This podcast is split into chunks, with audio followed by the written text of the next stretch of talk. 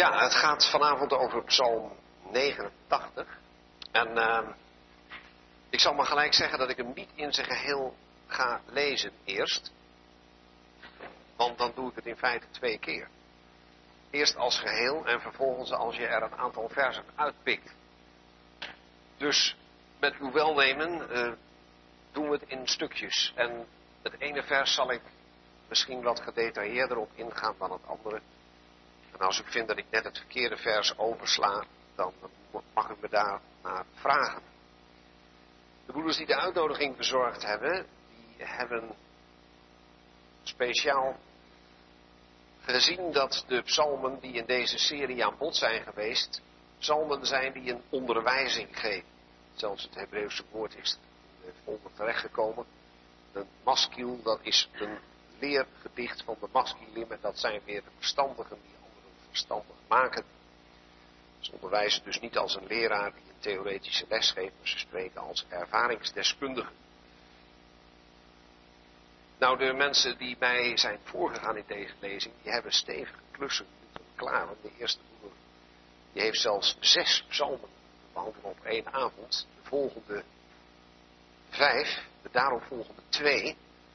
En ik ben dan gelukkige die slechts één psalm nou is dat weliswaar geen korte psalm en ook bepaald geen makkelijk. Ik moet eerlijk zeggen dat ik hem nog nooit zo nauwkeurig heb bestudeerd als juist als voorbereiding voor deze uh, avond. En daarom, uh, ik ben u zeer erkentelijk voor de uitnodiging.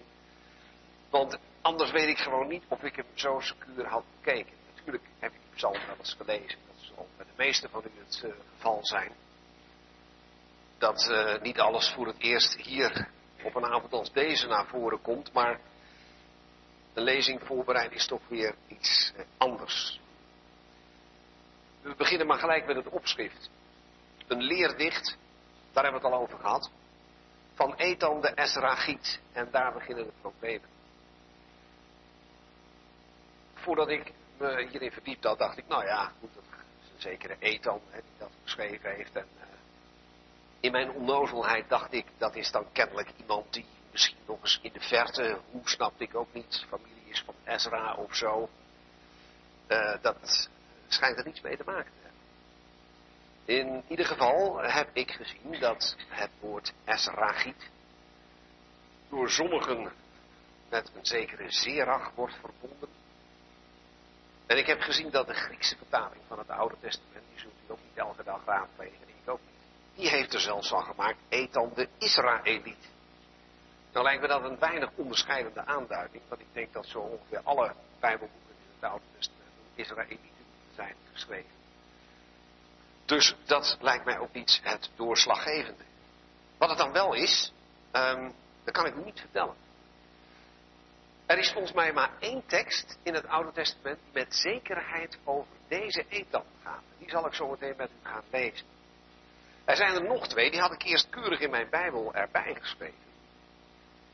Totdat ik zag dat volgens de ene schriftplaats hij en zijn beide broers, en dan geeft u me de wiskundige uitdrukking, vader X hadden.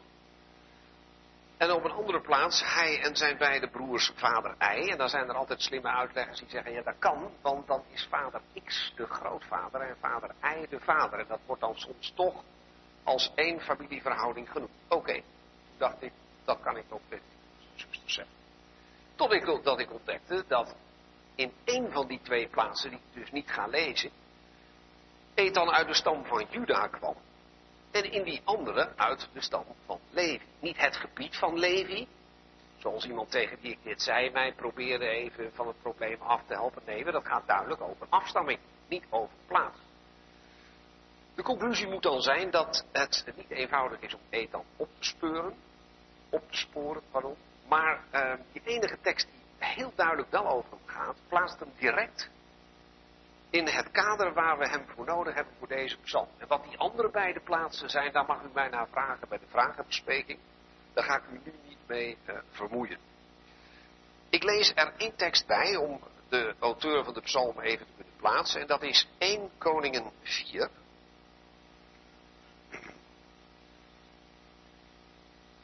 1 Koningen, hoofdstuk 4.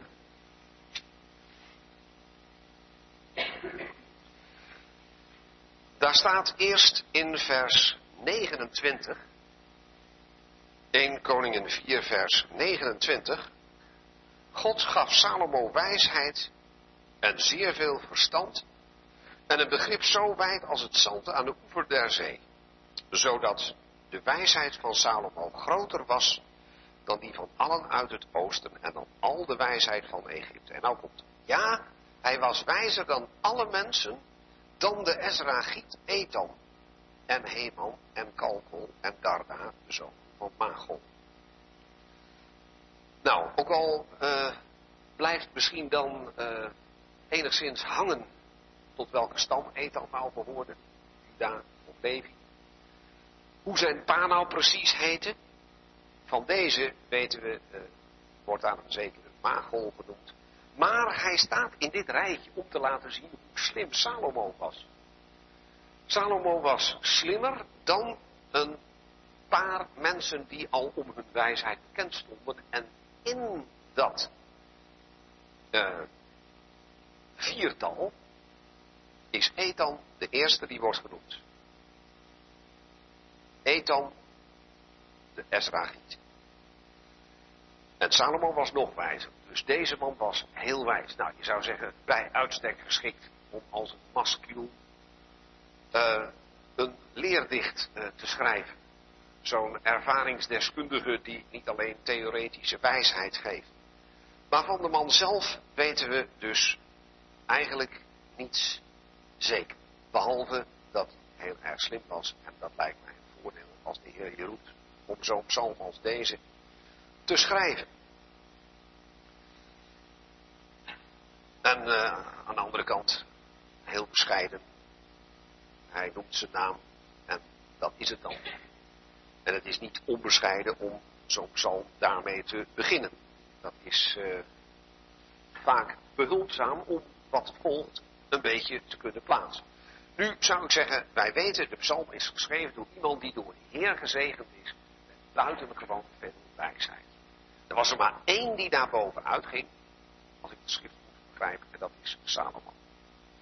Nou, wat zegt dan deze Ethan? En waarover begint hij nou te schrijven? Nou, u hebt gezien, als u dit uh, foldertje dat ik in uh, eenvoudig zwart-wit heb uh, afgedrukt, ehm, als ik zie wat de broeders daar als trefwoord bij deze psalmen hebben afgedrukt, dan is dat het trouw. En dan wel natuurlijk de trouw van God. En daar begint hij ook mee. Laten we maar eens beginnen te lezen bij vers 2. Ik lees uit de NBG-vertaling. Ik heb hem zorgvuldig vergeleken met de herziende statenvertaling. De verschillen zijn zo minimaal dat ik graag lees uit de Bijbel. Doorgaans gebruik althans van het Oude Testament. Van de gunstbewijzen des Heren wil ik alto zingen. Van geslacht tot geslacht zal ik uw trouw met mijn mond verkondigen. Want ik zei, voor eeuwig wordt de goede tierenheid gebouwd. In de hemel vestigt gij uw trouw. Trouwens, een interessante vraag voordat we even op dit, dit eerste stukje ingaan. Om ons steeds af te vragen, wie is de ik die aan het woord is? Dan kun je zeggen van ja, dat is mooi, want soms staat ik met een hoofdletter. Nou, dat is mooi. Dat is service van de uitgever. Die laat daarmee zien dat hij gedacht heeft, de ik is in dat geval God zelf. De Heere God zelf. Dat is denk ik uh, terecht. En uh, daar heb ik geen enkele reden aan daar wat anders van te maken. Maar de andere ikken, als dat woord bestaat, is het soms best wel even lastig. Maar goed, als net de naam Ethan erboven is uh, gesignaleerd door ons, en als er dan staat in de eerstvolgende regel van de gunstbewijzen des Heren wil ik alto zingen, dan ben ik zo vrij dat zegt Ethan. Die vertelt ons dit. Hij is dankbaar dat de Heer hem goed gezind is. In welk opzicht zegt hij niet. Maar hij kijkt wel verder dan zijn eigen tijd, zijn eigen generatie. Want hij zegt van geslacht tot geslacht zal ik uw trouw met mijn mond verkondigen. Dan wil ik niet Piet Luttig doen, maar iemand als u en ik, die in het hier en het nu God aan het loven zijn, kunnen wij dat ook van geslacht tot geslacht. Dat is best lastig. Ik denk dat hij bedoelt dat die trouw van God waarvan hij weet dat die al van geslacht tot geslacht duurt, dat hij die nu in zijn tijd met zijn eigen mond verkondigt. En daarom is het ook best nuttig om je te verdiepen in de manieren waarop God in het verleden zijn trouw heeft laten blijken. En daar gaat hij straks ook voorbeelden van geven. Maar hij begint met een soort inleiding. Anderzijds mogen wij ook weten dat wij eeuwig leven hebben. En dat als wij hier op aarde een leven mogen leiden van lofprijzing, dat we de gelukkige zekerheid hebben dat we daar niet mee hoeven op te houden wanneer de Heer ons tot zich neemt. Integendeel, even huiselijk gezegd, dan kunnen we het nog veel beter. We zullen we nooit worden afgeleid. Alleen volgens mij zijn er dan geen generaties of geslachten meer. Dan is het één eeuwig geheel. Maar hier gaat het over wat de Heer op aarde heeft laten zien. Onverdiende gunst, genade, zichtbaar gemaakt in de levens van de zijnen. En Ethan zegt, nou daar kan ik over meepraten. En dat is eigenlijk wat hij doet. Meepraten met de eerdere geslachten en zeggen, ik kan daar ook van getuigen. En daar wil ik voortdurend mee doorgaan. Daar wil ik eigenlijk altijd wel over zingen. Met zijn mond, het orgaan waarmee we zingen. Dus niet in stilte danken, dat kan ook. Dat kunnen wij ook stil bidden en danken. Maar als je erover praat, of zelfs zoals in het tweede vers staat, erover zingt, ja, dan dat gaat toch vaak nog het mooiste als je dat met een aantal mensen samen.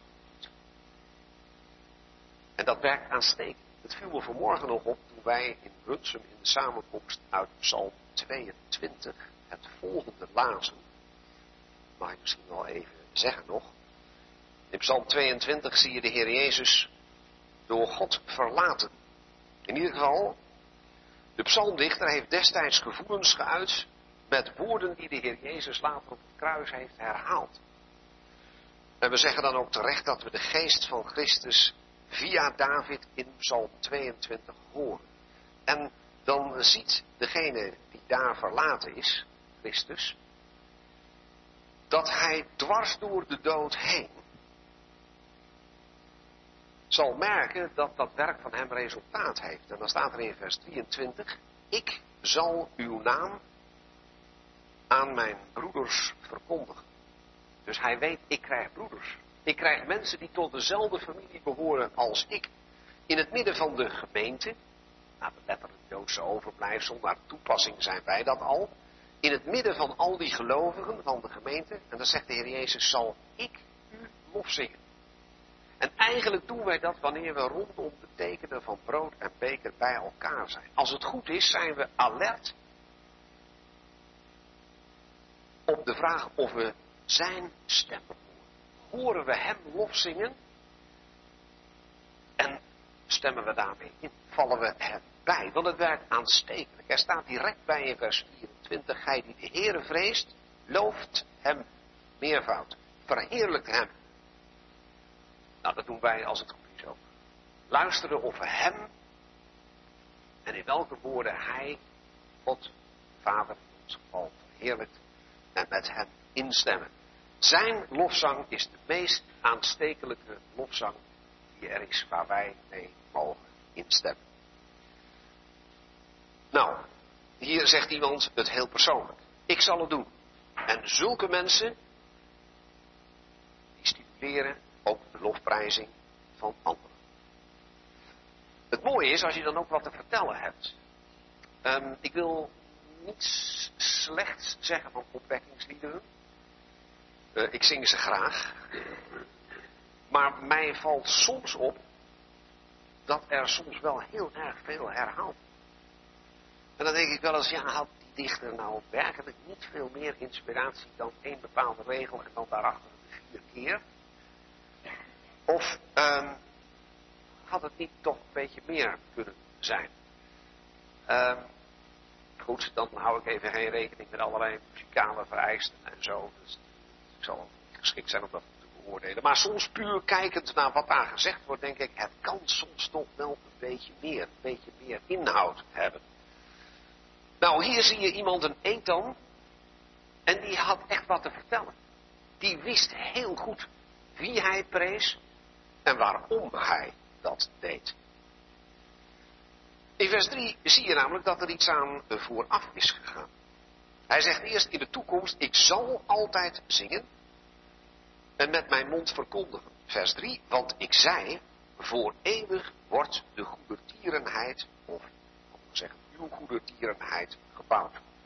In de hemel bevestigt gij uw trouw. Daar hebben we dat woord trouw opnieuw. Nou, wij zouden zeggen dat wordt juist op aarde duidelijk gemaakt. Maar de trouwe God, de God van de trouw, is in de hemel. Daar woont hij. Mag ik het zo zeggen? Daar bedenkt hij alles uit. Daar ziet hij en mij. Daar vandaan leidt hij en mij. In uh, Psalm 11 staat dat zo mooi aan het. Bijnemen. Psalm 11, vers 4. De Heere woont in zijn heilig paleis. De Heere heeft in de hemel zijn troon. En wat staat er dan? Zijn ogen slaan gade, zijn blikken doorvorsen de mensenkinderen. Dus aan de ene kant denk je van, nou dat is toch heel ver weg. In de hemel. Het is een paleis. Ook niet een gebouw waar je zo binnenstapt. Als je in uh, Londen loopt, dan kun je niet bij Buckingham Palace aanbellen of je zoontje even naar het. Dat is afstand. Dat is ver weg. Nou, nu is er een paleis. Het is in de hemel en het is ook nog een heilig paleis. Waar ook nog eens de troon van God staat. Maar wat lazen we dan in Psalm 11? Zijn ogen slaan gade. Zijn blikken doorvorsen de mensenkinderen. En een van die mensenkinderen, David, die zegt in het eerste vers van Psalm 11, bij de Heere schuil. Je ziet helemaal geen afstand. Hij weet dat wel. Hij weet hoe hoog de Heere is, hoe heilig waar hij woont, maar ook dat hij van daaruit alles en iedereen doorziet en overziet. En dan zie je dat hij ook een relatie heeft met hem en zegt bij de Heere schuil dan is het ineens weer ongelooflijk dichtbij. Dan ben je als het ware ineens zomaar bij de hoofdbewoner van dat paleis aangeschoven om te schuilen, om veilig te zijn. Die God is een God van trouw. En Ethan zegt dan ook in de hemel, bevestigt gij trouw. Maakt gij uw trouw vast. Geeft gij uw trouw handen en voeten. En dan verandert het thema.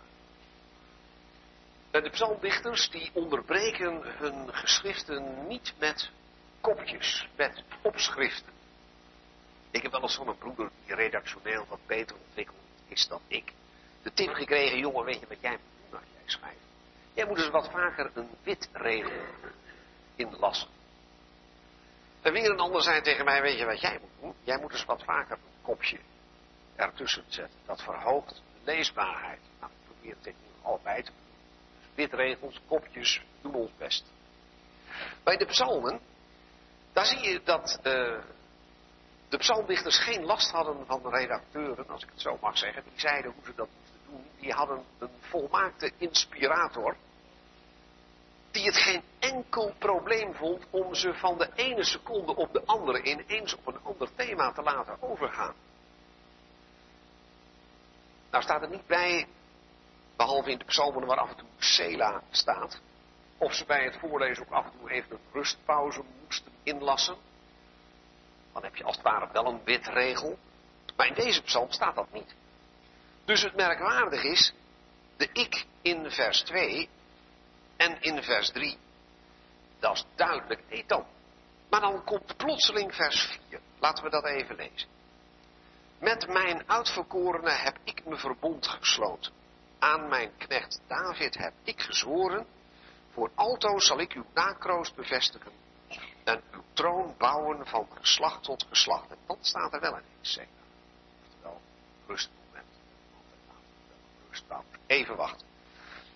Nou, als ik had mogen raden waar de eerste keer Sela kwam, dan zou ik gedacht hebben dat komt vast tussen vers 3 en 4. Nee hoor, daarop.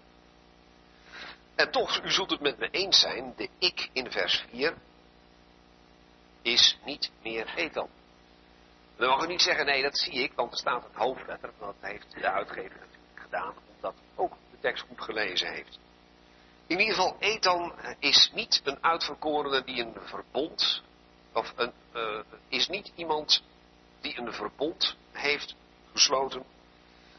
En die ook niet David zijn knecht kan noemen. Dat is er maar één die dat kan, maar dat is God. En daarom staat er recht ik met een hoofdletter. Het is alsof Ethan gewoon denkt dat de lezer begrijpt, en zo zal de geest hem dat duidelijk hebben gemaakt. Iemand die vanaf de eerste twee versen, dus vers 2 en 3 in dit geval, op het goede spoor is gezet, die snapt meteen dat hij nu een voorbeeld krijgt waarin God zelf heeft laten zien op welke manier hij zijn trouw heeft laten blijken. Met mijn uitverkorene, voorbeeld van trouw krijgen we nu, met mijn uitverkorene heb ik een verbond gesloten. Je zou kunnen zeggen, we krijgen nu een aantal versen, zo ongeveer tot en met vers 19. Het karakter van God te zien, van trouwe God, maar dan wel als de verbondsgod. Niet zozeer meteen met uh, de God van Abraham en het verbond dat God met Abraham gesloten heeft. Maar het gaat nu specifiek over een verbond met David. Die wordt genoemd mijn uitverkoren. Oftewel, voorbeeld van die vanuit de hemel bevestigde trouw is het feit dat God een verbond gesloten heeft met David, die hij zijn knecht noemt. En wat houdt dat verbond in? Vers 5. Voor altoos, zegt God, zal ik uw nakroost bevestigen. Let op, uw nakroost. Tegen wie wordt dat gezegd? Tegen Ethan. Ging even al meer over hem. Dat moet op David slaan. Weer even een schakeling. Waarvan wij zouden hebben gedacht, moet je dat de even vertellen. Moet je hier niet aanhalingstekens gaan zetten of zo. Staat er allemaal niet, moeten we zelf bedenken. En wat heeft God gezworen? je krijgt de inhoud van zijn eed hier. Toen hij dat verbond met David sloot, vers 5, voor alto zal ik uw nakroost bevestigen. En uw troon bouwen van geslacht tot geslacht. En dan rustmoment. Eigenlijk zegt psalmdichter, daar mag je wel even over nadenken. Daar mag je wel even tijd voor nemen om dat op je te laten inwerken. Een God van wie eerst gezegd wordt dat hij gunstbewijzen heeft gegeven en van Ethan, wijze man, altijd wil zingen. En permanent een aanleiding is iets voor een lofprijzing. Hij weet ook iets van die God. Hij weet het karakter van die God. En hij zegt hier, God is allereerst God van verbond dat hij helemaal eenzijdig met David heeft gesloten. En dat verbond, dat met eedswering tot stand is gekomen, daarin heeft God gezegd, ik zal jou nakroost, in vers 5, een vaste plek geven. En uw troon bouwen van geslacht tot geslacht. Betekent dus dat God zegt, er zal altijd een nazaat van jou op de troon. De troon blijft staan. Die blijft met een nazaat van David bezet. Dan moeten wij niet meteen nu gaan roepen, ja maar wacht eens even, daar is toch van alles gebeurd. Jazeker, dat weet ik dan ook. Dat zegt hij straks zo. Maar het is zo mooi dat hij begint bij wat God gezegd heeft. En meteen al gezegd heeft, God is een God van trouw. En als God wat zegt, doet hij dat. En juist hier in Zeeland weten jullie dat als mensen wat zeggen, dat het nog maar de vraag is of ze zich eraan houden. Of je ze kunt vertrouwen. Maar als God iets zegt, is het 100% zeker waar. Dan is daar even dat moment geweest waarop de psalmdichter de lezer aangeeft, laat het op je werken. En dan meteen vers 6. Daarom loven de hemelen uw wondermacht, o Heer. Ook uw trouw, daar hebben we het woord weer. In de gemeente der heiligen. Dat zijn volgens veel uitleggers hier de engelen. Want wie in de hemel kan de Heere evenaren en wie onder de goden, of zoals de HSV zegt, de machtige vorsten, de engelenvorsten, is de Heere gelijk. God is zeer ontzagwekkend in de raad der heiligen, geducht boven allen die rondom hem zijn. Here, God en Heerscharen, wie is als gij, grootmachtig, o Heere, en trouw is rondom u. Nou, hier zie je dat deze Ethan niet naar woorden hoeft te zoeken als hij wil vertellen wat hij van God vindt. Hij zegt, ik ben uh, niet de enige die ondersteboven is van u. Er zijn ook hemelse machten die dat al lang gemerkt hebben. De hemelen, vers 6, en de heiligen. Wie in de hemel kan de Heer evenaren, wie onder de machtige vorsten, de engelenvorsten, denk aan, aan vorsten als Michael, is de Heere gelijk. God is zeer ontzagwekkend in de raad der heiligen, geducht boven allen die rondom hem zijn. Nou, in het boek Openbaring zien we dat rondom de troon van het lam in de hemel tienduizenden engelen zijn. Dus, vers 9, Heere God der Heerscharen, dat is ook van de legermacht. Wie is als gij grootmachtig en trouw is rondom. Maar dan weet hij dat trouw van die verbondsgod en ook macht waar hij nu over is gaan beschrijven, ook zichtbaar is geworden hier op aarde. Vers 10. Gij heerst over de overmoed van de zee. Als haar golven zich verheffen, stilt gij ze. Dat is algemeen. God als degene die de schepping niet alleen in het aanzijn heeft geroepen, hè, Psalm 33. God sprak en het was er. Hij gebood en het stond er. Maar die ook de schepping in stand houdt en onderhoudt. Ook een schepping die onder de vloek ligt blijft schepping van God. Hij heerst over de overmoed van de zee. Nou, als er een provincie is die daarmee te maken heeft en heeft gehad, dan is dat de provincie waar we ons nu bevinden. Maar het zijn niet de deltawerken die de overmoed van de zee teugelen. Hoewel, naar ik aanneem, erg dankbaar ben die er zijn. Maar uiteindelijk is het God die de overmoed van de zee te boven gaat. En als haar golven zich verheffen, stilt gij. Als op een gegeven moment de storm is stopt, kunnen wij wel zeggen, ja, dan is het uh, dat hoge druk verschoven. Wordt altijd prachtig verklaard. Men zal nooit zeggen uh, voor de radio of de televisie dat uh, God ervoor gezorgd heeft dat de zee weer rustig is geworden en dat de wind is gaan liggen. Nee, dat wordt een ingewikkeld verhaal, dat zal ook best allemaal kloppen, uh, gehouden. Maar hier zien wij wie er werkelijk achter. En ook op die manier zijn schepping overheerst. En dan iets heel concreets in het verleden. Hij noemt, Ethan noemt als het ware het staaltje van Gods macht over de schepping. Waarvan hij denkt dat moet de lezer aanspreken vers 11. Gij hebt Rahab als een verslagene verbrijzeld. Door uw sterke armen hebt gij uw vijand verstrooid. Ja, dan is het wel handig als we snappen wie Rahab is. En daar gaan we twee plaatsen even opzoeken. In het boek Jezaja. Uh, eerst Jezaja 30. Jezaja 30. Vers 7. Jezaja 30, vers 7. Het gaat me even niet om het verband, maar alleen op dit vers. En Egypte, ijdel en nietig is zijn hulp. Daarom noem ik het stilzittende Rahab. Conclusie in vers 7 is Rahab een aanduiding voor Egypte. Verderop in het boek Jezaja vinden we dat nog een keer in hoofdstuk 51.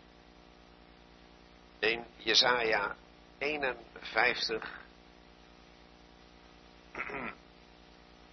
vers 9.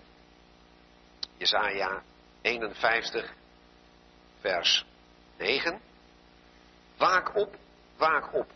Bekleed u met sterkte, gij arm des heren. Waak op als in de dagen van ouds, van de geslachten uit de voortijd. Zijt gij het niet die Rahab, neergehouden de zeedraak, doorboord hebt? Zijt gij het niet die de zee hebt drooggelegd, de wateren van de grote diepte, die de diepte der zee hebt gemaakt tot een weg, een doortocht voor de verlosten? De vrijgekochten des Heren zullen wederkeren en met gejubel in Sion komen.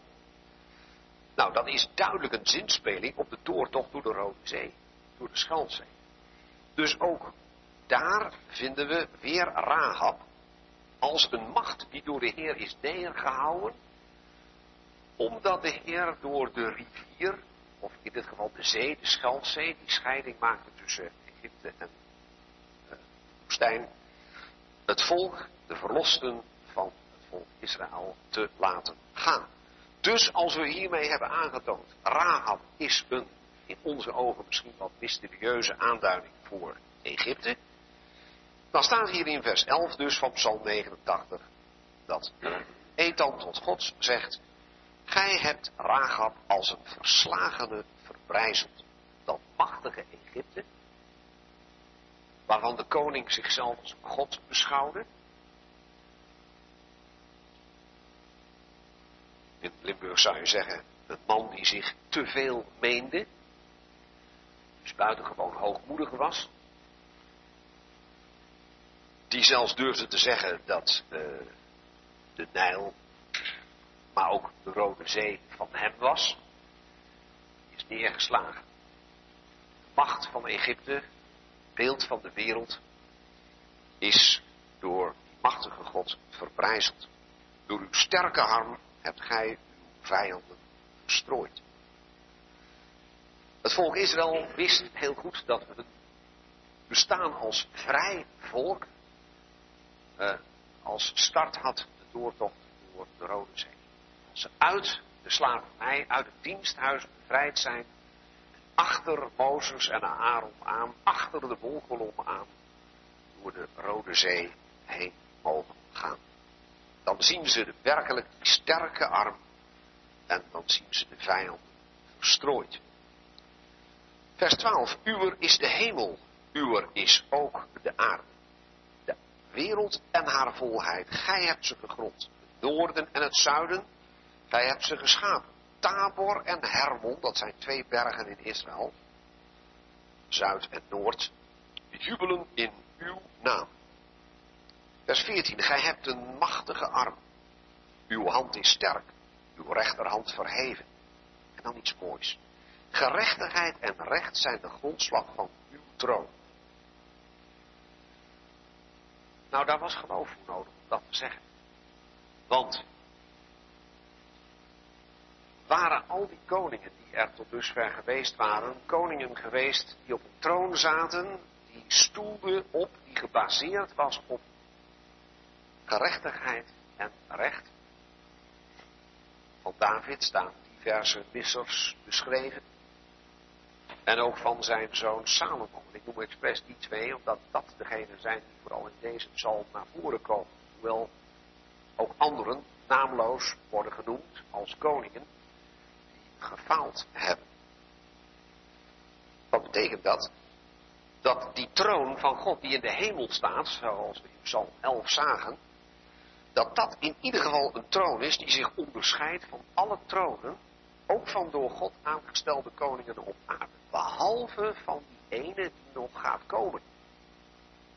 En op welke troon gaat de Heer Jezus zitten als hij als de grote zoon van David, Psalm 110, hier op aarde gaat regeren?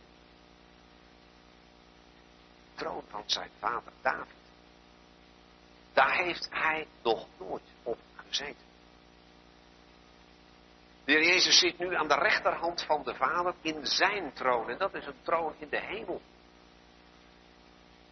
Maar als de Heer Jezus terugkomt, als Hij verschijnt in de heerlijkheid, dan zal Hij eedswering van Gods volkomen rechtsgeldig zichtbaar maken. Door te laten zien dat er inderdaad altijd een telg uit het nageslacht van David op die troon zal zitten. Dan zal hij zitten op de troon van zijn vader David. We weten precies waar die stond. Die stond in Jeruzalem. Dat is toch ongelooflijk. Als je nu in Jeruzalem loopt, hoe interessant ook. Dan merk je toch en dat is een tekst die mij erg aansprak. De paar keer dat ik er inmiddels zelf geweest ben. Hij is hier niet. Want hij is opgewekt. Maar tegelijk realiseer ik me, maar hij zal hier wel komen. Hij zal daar wel komen. Jeruzalem is immers de stad van de grote koning. En die grote koning zal uiteindelijk de Heer Jezus zijn. En als zijn troon hier zal staan, als hij zal zitten op de troon van zijn vader David, dan zal zichtbaar worden dat gerechtigheid en recht de grondslag van zijn troon zijn, ook hier op aarde. Dan zal de hemel op een wonderlijke manier met de aarde in contact en harmonie zijn en omgekeerd. Wat Ethan hier allemaal bij bedacht heeft, dat weten we niet. Soms zien we dat hij duidelijk verder gaat dan het spreken over omstandigheden die op aarde misschien al enigszins zichtbaar zijn geweest. Het kan ook heel goed zijn dat hij zelf hier nog gedacht heeft aan de troon van God in de hemel. Maar wij weten, gerechtigheid en recht, dat zal ook een keer hier op aarde in het vrederijk zichtbaar zijn als de Heer Jezus hier regeert. Dan zullen ook goede tierenheid en trouw gaan voor uw aangezicht heen. Maar het fijne is, wij kunnen wel denken, ja, zover is het nog niet. Hebreeën 2, vers 8. Maar nu zien wij nog niet alle dingen aan hem onderworpen. Ik moet eerlijk zeggen, ik haast mij vaak om dat erbij te zeggen. Dat zien we nu nog niet. Maar misschien moet ik de nadruk wel leggen op nog niet. En niet op nu. Want het geweldige is, het komt wel. En op deze planeet waar hij verworpen is, waar men een kruis en een graf voor hem over had, zal hij verschijnen met macht en majesteit, in heerlijkheid, in gezelschap van ons. Hij zal ons betrekken in die regering. Maar hij zal verheerlijkt worden. Hij zal verheerlijkt worden in ons. Vandaar als we ons dat realiseren, dat dat onze heiland is die wij nu al mogen kennen, die wij nu al vrijwillig en met vreugde dienen. Dan mogen we onszelf gelukkig prijzen. En zeggen vers 16, welzalig het volk dat de jubel, pardon, jubelroep kent. Zij wandelen, heren, in het licht van uw aanschijn. In uw naam juichen zij de ganse dag en door uw gerechtigheid worden zij verhoogd. Ik weet wel, eh, je kunt moeilijk doen over vers 16. Wat is precies die jubelroep? Wat wordt doet? Is dat het feest van het geklank? Is dat een overwinningskreet? Kan me eigenlijk op dit moment niet zoveel schelen. Want ik vind het zo mooi dat nadat er eerst van alles gezegd is over God en zijn troon en de rechtvaardigheid daarvan, dat God ook een volk heeft. God had een volk en God heeft nu ook een volk. En God zal ook in de toekomst altijd een volk hebben dat zich verblijdt over zijn rechtvaardigheid en zijn rechtvaardige regering. En even toegepast naar ons toe. Hoort u, hoor jij bij dat volk dat die jubelroep kent. Die blij is met de overwinning die de Heer Jezus op het kruis heeft behaald. Die van harte instemt met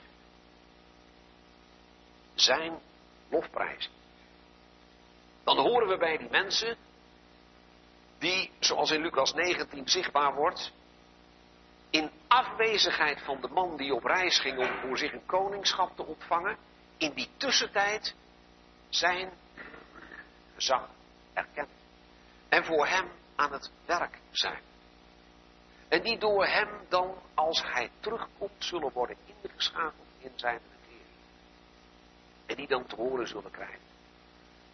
Goed zo, slaap. Over weinig ben je getrouw geweest.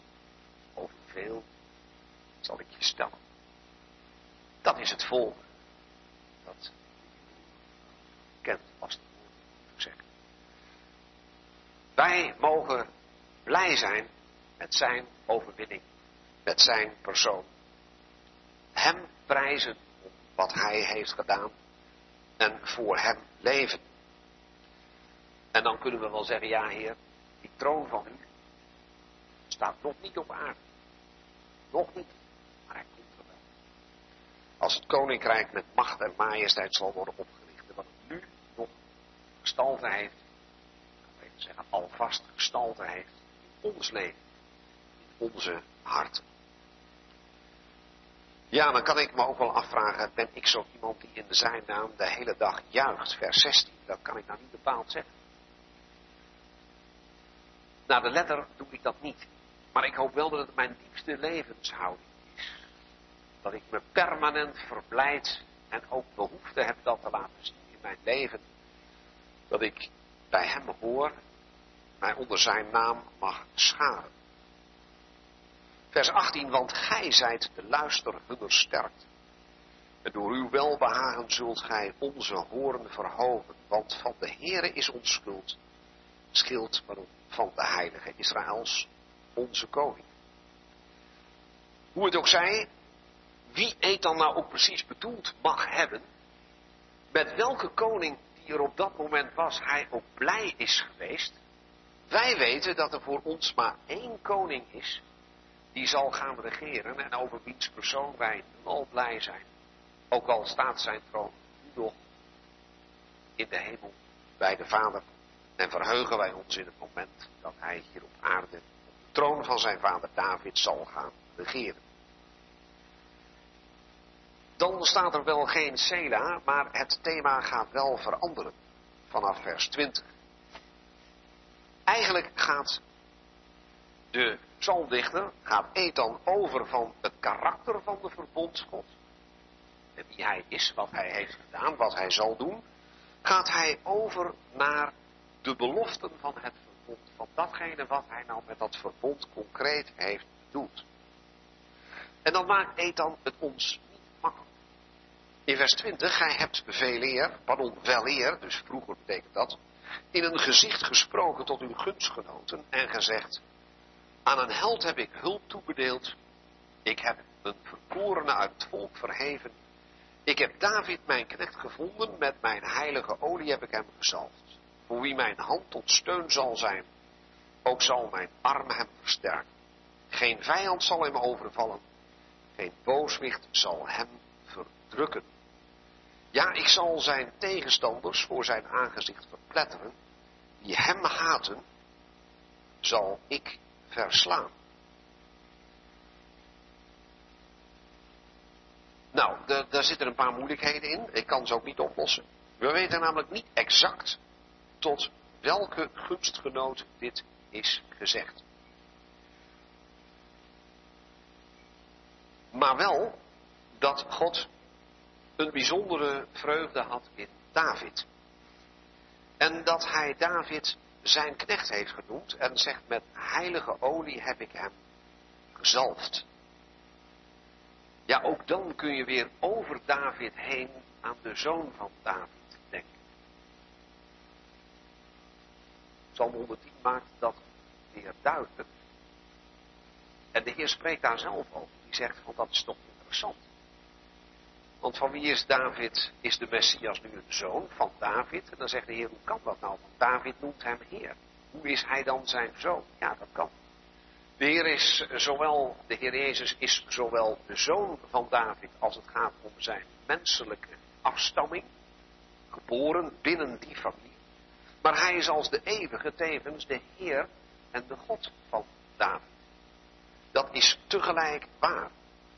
Vandaar dat je, als hier sprake is van David, mijn knecht, als God dat zegt, dat je behalve aan de letterlijke David ook aan de zoon van David mag denken. Zoals ook in het boek Ezekiel de vorst in het vrederijk ook met de naam David wordt aangeduid. Terwijl dat heel duidelijk niet de wederopgestane letterlijke David is. En de Heer Jezus is inderdaad met heilige olie gezalfd. Hij is de gezalfde, de Christus, de Messias. En al leek het op Golgotha of zijn vijanden overwonnen, uiteindelijk is dat niet zo. En was het precies omgekeerd. Vers 24, ja, ik zal zijn tegenstanders voor zijn aangezicht verpletteren, wie hem haten zal ik verslaan. Je kunt natuurlijk zeggen dat dat ook na de letter met David is gebeurd. Dat de Heer ook tegenstanders van hem heeft verslagen en ook van Salomo. Maar van de Heer Jezus weten we dat helemaal 100% zeker. Het leek, als je dat bordje dat boven het kruis hing bekijkt, alsof hij verslagen was door de politieke wereld, door de culturele wereld en door de godsdienstige wereld. De Heer zegt dat is gezicht. Ik zal zijn tegenstanders voor zijn aangezicht verpletten. Wie hem haten zal niet verslaan. De Heer heeft, zegt Paulus in de Colossenbrief, door het kruis over hen getriomfeerd. Dat is voor mij zo'n bekend zinnetje dat ik gewoon mijn best moet doen om te laten horen hoe bijzonder dat is.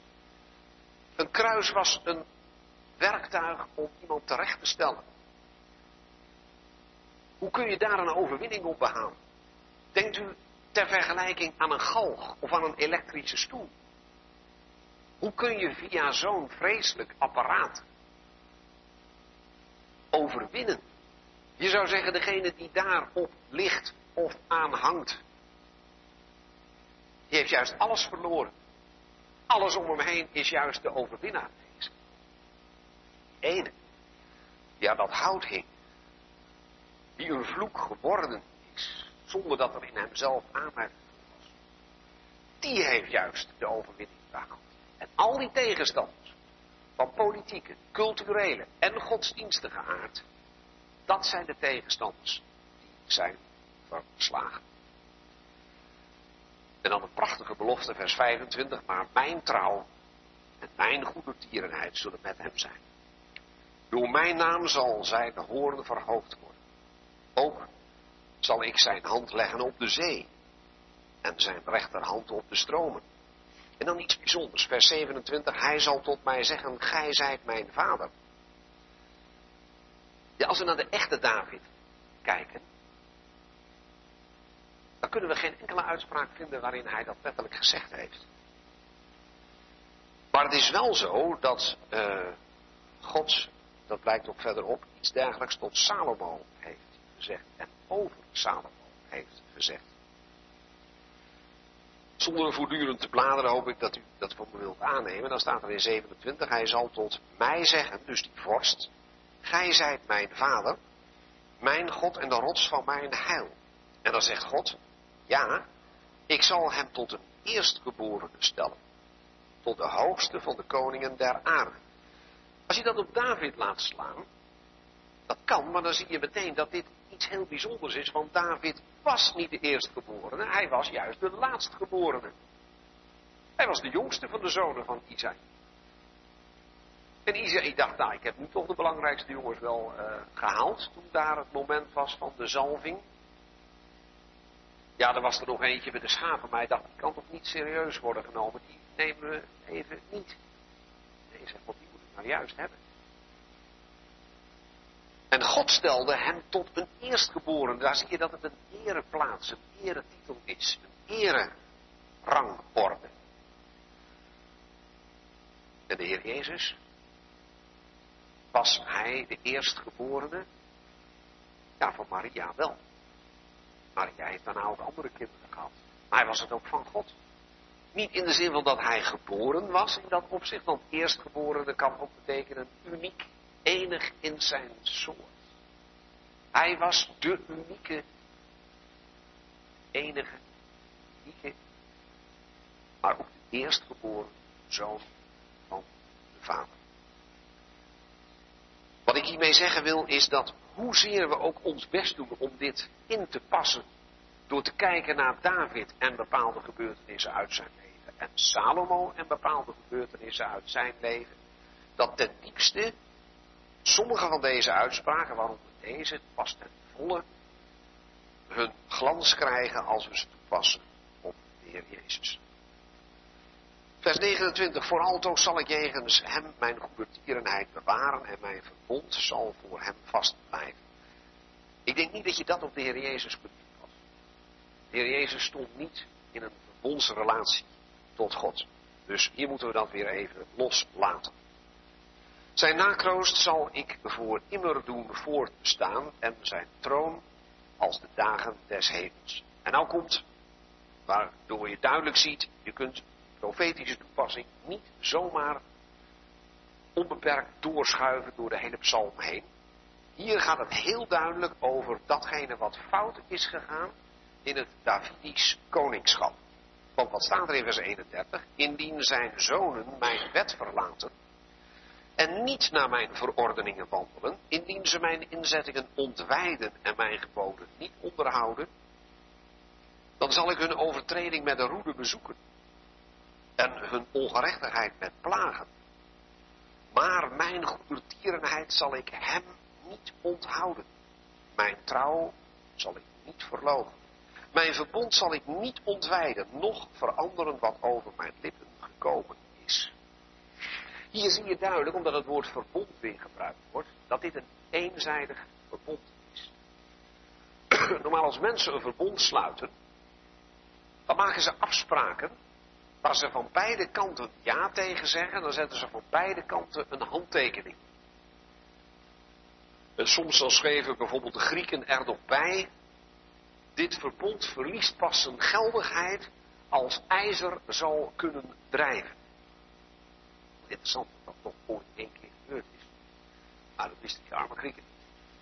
Dus die dachten dat hun afspraken en verbonden altijd zouden blijven gelden. En als dan een van de beide uh, verdragspartners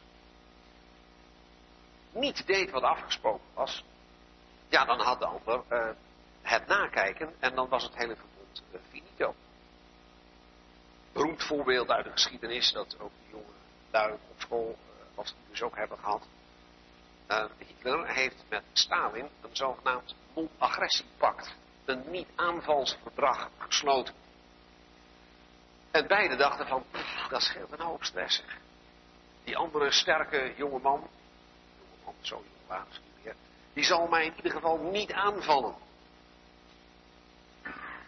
En toen Hitler toch aanviel, geloofde Stalin dan. Nou was dat geen beste man. Maar hij stond wel voor zijn handtekening.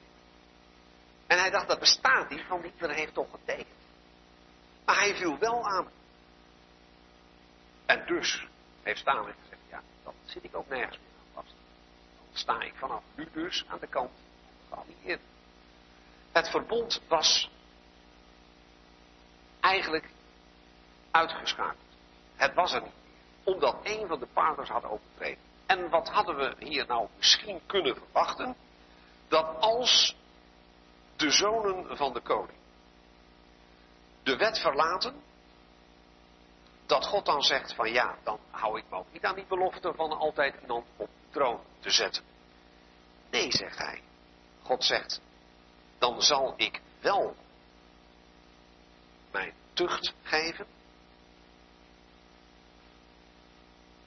maar mijn verbond zal ik niet ontwijden. Nog veranderen wat over mijn lippen gekomen is. Eenmaal heb ik bij mijn vers 36 heiligheid horen, hoe zou ik tegenover David liegen? Nou, zoals gezegd, mensen zeggen wel dingen die ze vervolgens niet nakomen en dan voelt de andere partij zich zwaar genomen. En God zegt, zo iemand ben ik niet. Ik heb dit gezegd. En het is zelfs een eenzijdig verdrag. Dat is het bijzondere. God heeft niet gezegd, we gaan nu eens aan tafel zitten en kijken dit zijn de voorwaarden, kunnen we het hierover eens zijn? Oké, dan gaan we nu tekenen. Zoals mensen dat doen. En dan wordt er eindeloos onderhandeld. God zegt nee. Jullie kunnen dat toch niet houden. Maar ik zeg van mijn kant, en het is een verbond dat ik met jullie sluit, dat zolang ik er ben, met mijn eeuwige trouw en met mijn beloften, jullie er zeker van zijn dat ik het nakom. En als jullie je van jullie kant er niet aan houden, ja, dan doe je wel iets vreselijk slechts. Dan zal ik, vers 33, die overtreding met de roede moeten bezoeken en mijn ongerechtigheid met plagen. Oftewel, God zegt, dan zul je merken dat wat ik tegen jullie gezegd heb juist tot zegen was en dat het ongelooflijk slecht voor jezelf is om niet in mijn wegen te wandelen. Maar die toezegging van mij kom ik na. Want tegenover David lieg ik niet. En die troon, die zal altijd bestaan. Net zoals de zon en de maan. Dan zou je zeggen, nou Ethan, jij hebt wel geloof. Nou, nu komt een gebed vanaf vers 39. Waarbij Ethan de Heer vraagt, ja Heer, zo heb u toch gezegd. En ik heb me eraan vastgehouden. En ik neem u 100% serieus. Maar ik wou toch wel even voorzichtig melden dat het niet helemaal goed gegaan is. Dat het niet helemaal meer klopt. Want vers 39 begint met toch. Toch hebt gij verstoten en versmaad. Gij zijt verbolgen, dat betekent boos. Geweest op uw gezal. Het verbond met uw knecht hebt gij teniet gedaan. Zijn kroon ter aarde toe ontwijd, al zijn muren hebt gij verbroken, zijn vestingen tot een puinhoop gemaakt. Oftewel, er is kennelijk iets gebeurd.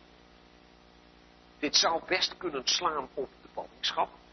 En het begin daarvan, de verwoesting van Jeruzalem door Nebukadnezar. Toen de muren kapot zijn gemaakt. En dan zegt, ja heer, ik wil het allemaal graag geloven, maar ik zie er nu toch duidelijk even helemaal niets van. Er is helemaal geen troon meer waarop een gezalfde zit.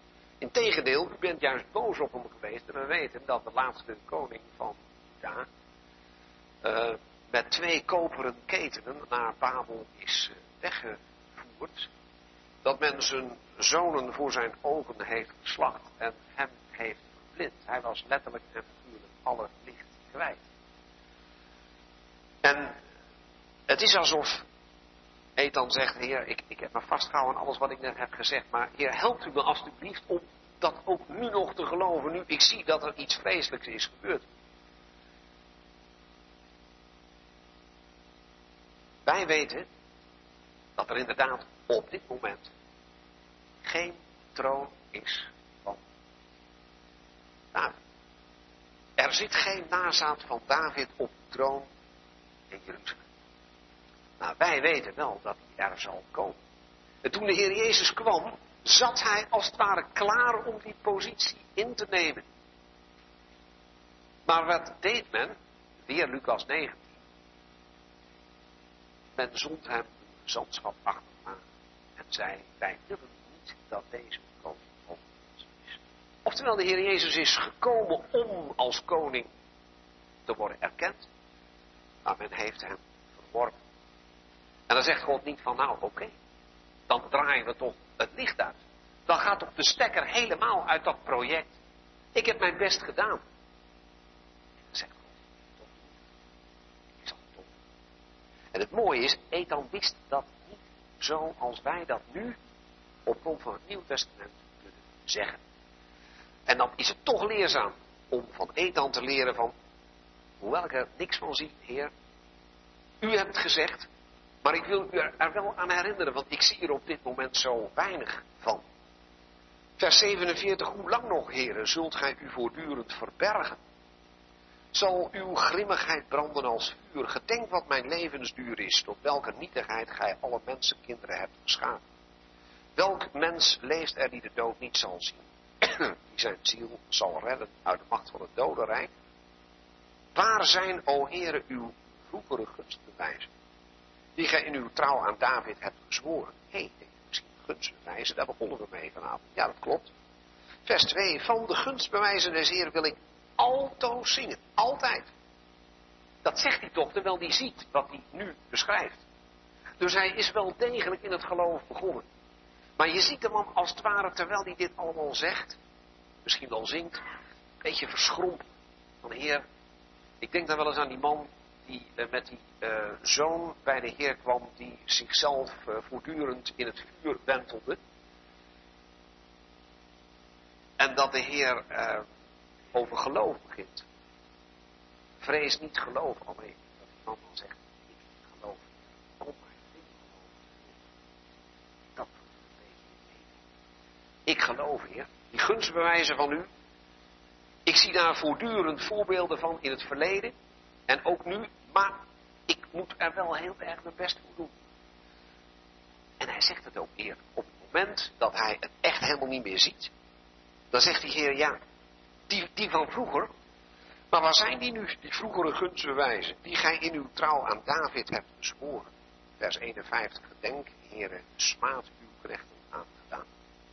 Hoe ik in mijn boezem de hoon van alle grote volken draag, waarmee uw vijanden smaden, o Heer, waarmee zij smaden de voetsporen van uw gezalfde. Uw gezalfde, ja, dan kun je je afvragen nog een keer, wat dacht Ethan, Ethan daarbij? Dacht hij daarbij aan de laatste vorst die hij op de troon had zien zitten, die hij misschien had zien wegvoeren? Wij weten dat de wereld, de boze machten, de voetsporen van de gezalfde des Heren, van Christus smaden.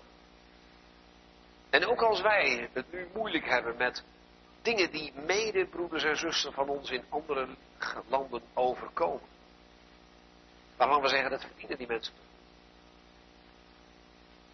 Die krijgen vervolging, verdrukking, nood over zich heen. Die mensen worden juist gesmaad omdat ze voor de naam van de Heer Jezus uitkomen. Ja, dan mogen we de Heer best om oproepen. Om als het toch ook maar enigszins kon, daar zo snel mogelijk een einde aan te maken. Hoewel die mensen deel uitmaken van diezelfde plannen van God, die raadsbesluiten en die gunstbewijzen van de Heer. En daarom vind ik het zo mooi dat de man die deze vraag stelt in vers 53 zegt, gelooft, zij de Heer, voor eeuwig. Het is alsof hij gezegd heeft, gedacht heeft, ja, Heer, hoe u dat nou gaat doen, hoe u die werkelijkheid die ik niet zie, straks weer zichtbaar gaat maken, ik weet het niet. Maar ik het toch prijzen. En dan zegt hij amen, ja amen. Dan kunt u natuurlijk zeggen, ja wacht eens even, dat is een soort formule waarmee ieder van de psalmen eindigt. Dat klopt. Toch vind ik het een prachtig moment dat dat bestaat. Want amen, ja, amen. Dan zeg je, het is waar. Ja, het is echt waar. Hij houdt zich vast zonder dat hij er in zijn directe omgeving, in zijn leven, een aanleiding toe ziet. De enige aanleiding om dit te zeggen is God zelf. En zijn trouw en zijn gunstbewijs. En het feit dat die koning Gods gezalfde is. En wij mogen we hebben wel een heleboel voorrechten hier in het vrije Westen. Maar we moeten toch zeggen dat ook hier in West-Europa zien we nog niet alle dingen aan hem onderworpen. En we zien ook in Israël nog niet een troon waar uh, gerechtigheid en recht de basis van zijn. Maar wij weten dat dat wel zal komen. Wij zien nu nog niet alle dingen aan hem onderworpen. Nee, nu nog niet. Maar straks wel.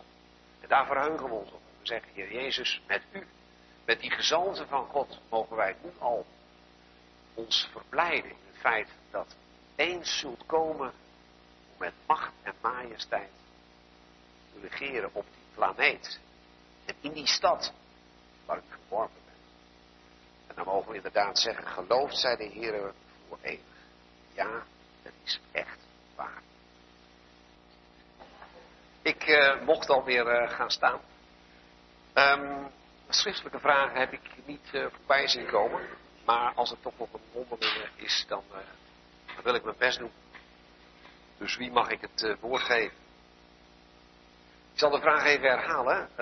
er wordt gevraagd in de, de, de, boeken Koningen.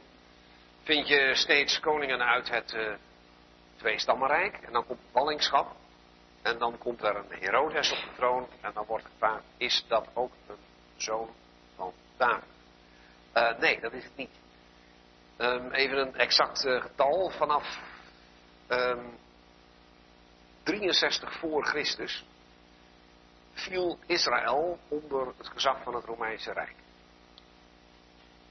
Voor die tijd uh, was het van andere volkeren, dat doet er nou even niet toe, maar vanaf de wegvoering heb je nog even een herstel onder uh, Ezra en Nehemia. Maar uiteindelijk gaat het, definitief uh, mis. Dan krijg je het boek Malachi. De 400 stille jaren. En dan begint Matthäus 1 en dan zitten we ineens in de tijd van keizer Augustus. Nou, de keizer Augustus, uh,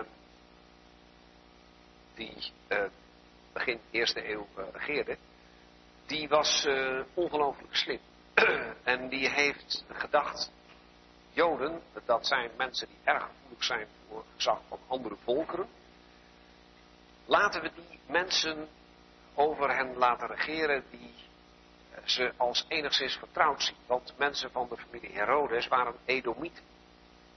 Nazaten van Esau. En de gedachte was liever een Edomiet boven ons dan een echte Romein. En Augustus heeft dat geweten en heeft dus mensen uit die familie aangesteld als wat wij noemen vazalvorsten. En pas toen het flink fout ging in Israël en met name in Judea, is er voor die provincie een speciale status uitgeroepen en werden ze onder rechtstreeks Romeins gezag geplaatst. En dat was uh, Pontius Pilatus. Maar dan zitten we inmiddels in het jaar 26 na Christus.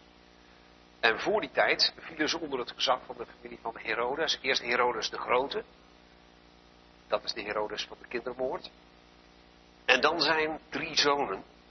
Archelaus, Antipas en nog eentje. En die hebben het niet zo best gedaan. Die hebben de onrust uh, ook tegen het Romeinse gezag. Want elke Jood wist dat er tussen hen en Rome zo'n Edomiet zat. Maar dat die ook niet veel meer was dan een stroomman. Uh, die hebben toch voor heel wat onrust uh, gezorgd. En toen zijn ze als een soort strafmaatregel rechtstreeks onder Pilatus gekomen. Toen waren ze nog verder van huis. Toen was het niet eens meer een, een Edomiet.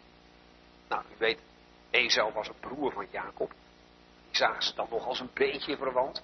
Toen hadden ze zelfs dat niet meer. Toen vielen ze rechtstreeks onder de heim. Dus de tijden van de volken die bij Nebukadnezar eigenlijk al begonnen waren. Uh, want de tijd van de ballingschap, die, uh, die is nog niet voorbij voor Israël. Het valt nog steeds onder de heerschappij van de volken. Al hebben ze nu dan een eigen staat. Maar Jeruzalem dat zal door de volken vertreden worden. Uh, en dat, dat zal nog even. Israël heeft nog steeds heel veel problemen doordat alles en iedereen zich, let op, op de Verenigde Naties, met hen bemoeit.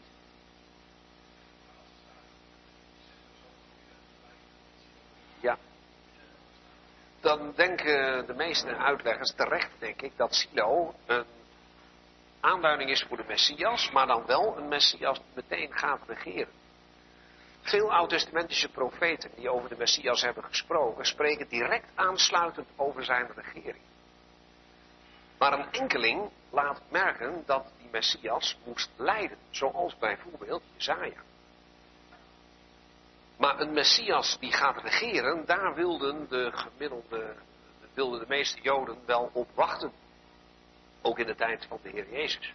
En als de Heer Jezus had gezegd van, jongens, ik zal uh, korte metten maken met die uh, Romeinen, hadden ze dat fantastisch gevonden.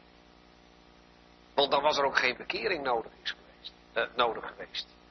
Maar een Messias die gaat regeren, hield meteen in dat er een volk was dat zijn regering helemaal niet waard was. Dat helemaal niet onveranderd dat rijk inkomt. Dus de Messias was beloofd. Maar zou een schril contrast vormen met een onvolmaakt, ongered volk. En dus moest Johannes de Doper het volk voorbereiden door te zeggen: Je moet je bekeren, want het koninkrijk der hemel is nabijgekomen. Dat vonden ze maar een hele rare boodschap, bekeren. En als degene over wie het gaat dan ook nog eens een keer niet de Romeinen wil wegjagen, dan is de belangrijkste pijler om de Messias te verwachten is weg. En dus is hij toen verworpen. Maar ook die profeten die niet de verwerping bespreken, maar wel de aansluitende regering, die hebben met een man als Silo zeker bedoeld dat de Messias zou komen en zou regeren. En ja, daar is nu uitstel gekomen van die regering, maar die komt wel. En toch paste anderzijds dat uitstel volledig in Gods plan. Omdat nu in de tussentijd tussen zijn verwerping en zijn wederkomst de tijd van de gemeente is. Van de kerk. En um, enerzijds is dat het gevolg van iets vreselijks dat gebeurd is. Een fout die in het verleden gemaakt is. Maar het is God niet uit de hand gelopen. Hij heeft dat uh, uiteindelijk uh, gebruikt om ook in de toekomst alles weer goed te maken. Ook voor dat overblijfsel van Israël waar we aan het begin even aan gedacht hebben. Dan zelfs zal ook uh, dat overblijfsel erkennen van, met de woorden van Jezaja, wij achten hem door God geslagen en verdrukt. Maar hij is om onze overtredingen om onze ongerechtigheden is hij verbrijzeld. De straf die ons de vrede aanbrengt, was op hem dan zullen ze zich realiseren dat ze alleen maar onder de zegen van de Messias-regering kunnen komen, omdat diezelfde Messias in het verleden verworpen is en hun schuld gedragen heeft. Dus zelfs die verwerping is uiteindelijk in Gods plan tot zegen. Onbegrijpelijk, maar zoiets kan alleen God uitdenken. Ja, die zou er hoe dan ook uh, nodig zijn geweest. Maar we moeten soms zeggen dat we het niet weten. Het is zelfs zo dat aan het begin van het boek uh, Handelingen, daar krijgt het volk een kans zo ongelooflijk bijzonder, dat je zou zeggen, uh, als ze dat hadden aangenomen, dan zou alsnog toen het koninkrijk zijn aangebroken. En dat is als uh, Petrus spreekt over de tijden van verkwikking. En um, wij weten dat het niet gebeurd is en dat ook een man als Stefanus alsnog uh, verworpen is.